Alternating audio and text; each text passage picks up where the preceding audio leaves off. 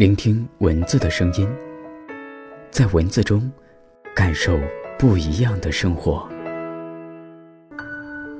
李翔先生在《我们三》里写道：“一九九七年早春，阿元去世；一九九八年岁末，钟书去世。我们三人就此失散了。现在只剩下我一个。”这本书我看过很多遍，每当读到这句话。依旧掩尸。一九九八年，他八十七岁高龄，却在这时接连失去亲近的女儿和深爱的伴侣，该是怎样排山倒海的疼痛与孤独？那个年纪，身边能说说话的朋友恐怕多半已经不在，连追忆往昔、与人聊天都成了奢侈。他怎样独自平静而安宁地走过一九九八年？至今的十七年，而期间他并不是没有机会找个生活的伴和慰藉。有一天，社会学家费孝通费老来拜访他，他是他年轻时代的心上人，只是他对他却没有那份情谊。当年他与钱钟书相恋后，曾经写过一封信给费老：“我有男朋友了。”没想到憨厚的费孝通急了。找到他吵架，觉得自己更有资格做他的男朋友，因为他们年少相识，青梅竹马。最后两个人达成了做普通朋友的协议，以至于很多年后，费老依旧对记者说：“杨翔是我自己第一个心上人。”费劳来看他，甚至细心的为了不惹他多心，带着自己的著作请他扶正。旧友重逢，喜上眉梢。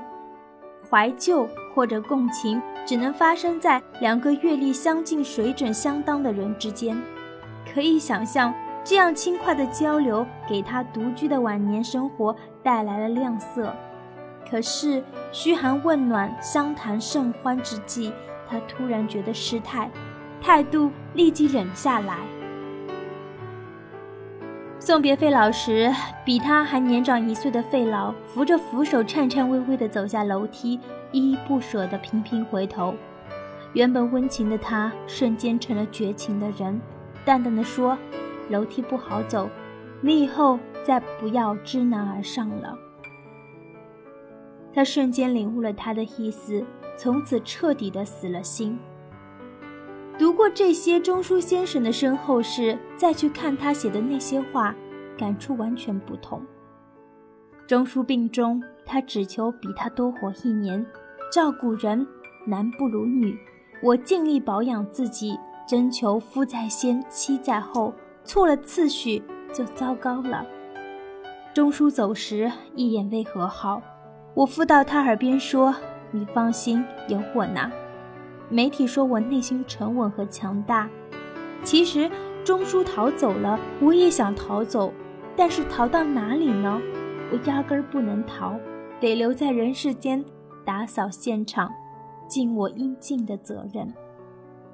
我们看过了太多轻飘飘的爱情，而一个能写会说的经典才女的情谊，从来没有停留在言辞，它既有言语的浓烈，更有行为的厚度。甚至正是在行为的支撑下，言语才浓烈的有厚度。真正的爱向来不仅是说的好听，更是做的好看。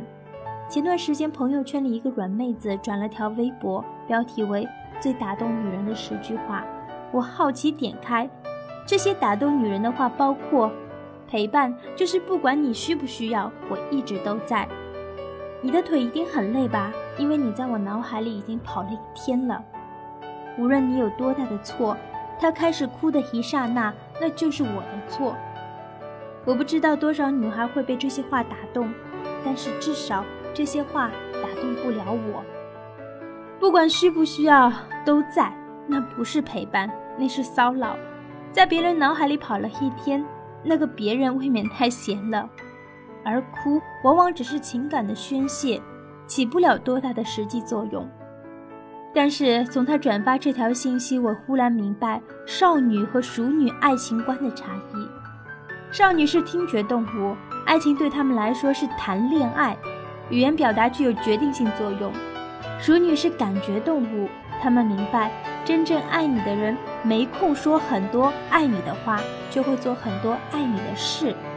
就像金星说的：“等我女孩长大了，我会告诉她，一个男人心疼你挤公交车，埋怨你不按时吃饭，一直提醒你少喝酒伤身体，阴雨天嘱咐你下班回家路上注意安全，生病时发搞笑短信哄你，请不要理他。”然后跟那个可以开车送你、生病陪你、带你吃饭、下班接你、跟你说什么破工作别干了、跟我回家的人在一起。我们都过了耳听爱情的年纪，是的，熟女们大多走过了耳听爱情的年纪，而少女却基本都停留在耳听爱情的年纪。就像转发这条微信的姑娘，她每一次恋爱都很投入，却没有一个结果是完满的。我说的完满绝对不是结婚，结婚不是评价感情价值的唯一标准，甚至不是最重要的标准。好的感情会让人成长和成熟，但他的爱情不是。他在每一段关系中或多或少的被伤害。而那天我看他转发的内容，我多少有点了解他，以及和他类似的那些姑娘被伤害的原因。爱情虚幻变幻，真假相参，一个人的心口手可以分离。真正的爱从不停留在长情的告白。而在于情的体恤和疼爱，最廉价的就是那些只停留在口头的关切和承诺。人的精力是有限的，某一方面特别优秀，肯定是对应在另一方面的短板。所以我们常常看到，太会说话的男人不太会做事，太会做事的男人没有精力甜言蜜语，就像聪明的男人多少和老实不大沾边。而厚道的男人大多有点木讷、不善言辞一样。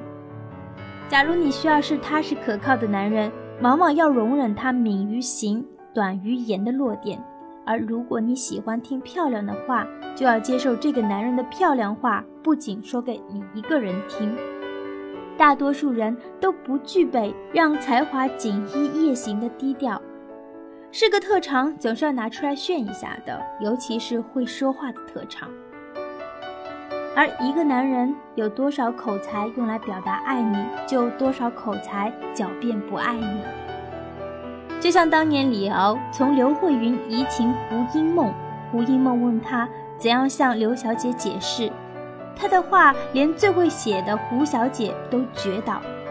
我会告诉他，我爱你还是百分之百，但现在来了个千分之一千的，所以你得暂时避一下。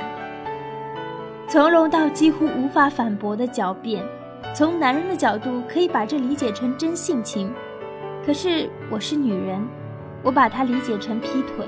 一个会说话的男人劈腿，真是让人连倾诉都觉得无语。停留在口头上的爱情，犹如远距离的精神依赖，很容易在遇到现实的矛盾之后灰飞烟灭；而有执行力的爱情，是生活中无限靠近的相看。是细节磨合碰撞之后的体谅，也是现实琐碎的分担。一九三七年五月，杨小先生的女儿钱媛在牛津出生。他的父亲欣喜地叫了汽车接妻女出院，回到寓所。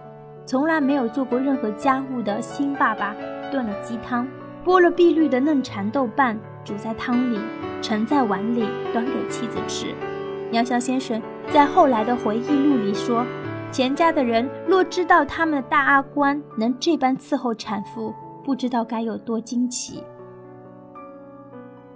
真正的爱情可不就是行动的惊奇？别人眼里再不能做的事情，到了他这里便一切都开了绿灯。那天我想了想，还是给软妹子发了一条私信，说的人只是动了嘴，听的人却是动了心。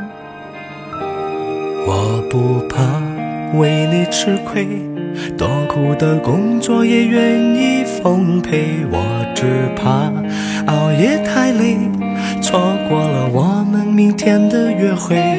我不满脸汗水，盖一个属于我们的堡垒。我只怕感冒的我尝不到你为我做的菜。有多浪费。感谢你收听这一期的文字分享，在文字的世界里，我们感受不一样的生活。这篇文章呢是来自李小艺所写的，愿我们都走过耳听爱情的年纪。那李小艺呢也是一个非常著名的女性主义作者，写过很多非常有名的书，比如说《美女都是狠角色》《灵魂有香气的女子》。等等等等，喜欢的话也可以去了解一下。感谢你收听今天的节目。节目最后呢，跟您说一下我们的互动方式：节目下方给我留言，新浪微博、微信公众平台搜索“玄念桃”，玄幻的玄，思念的念，桃子的桃。加入我的互动 QQ 群二五七三八四九幺幺。与此同时呢，我也会把这篇文章的文字版分享到我的微信公众账号，大家可以查收。我们下周三的文字分享，再见。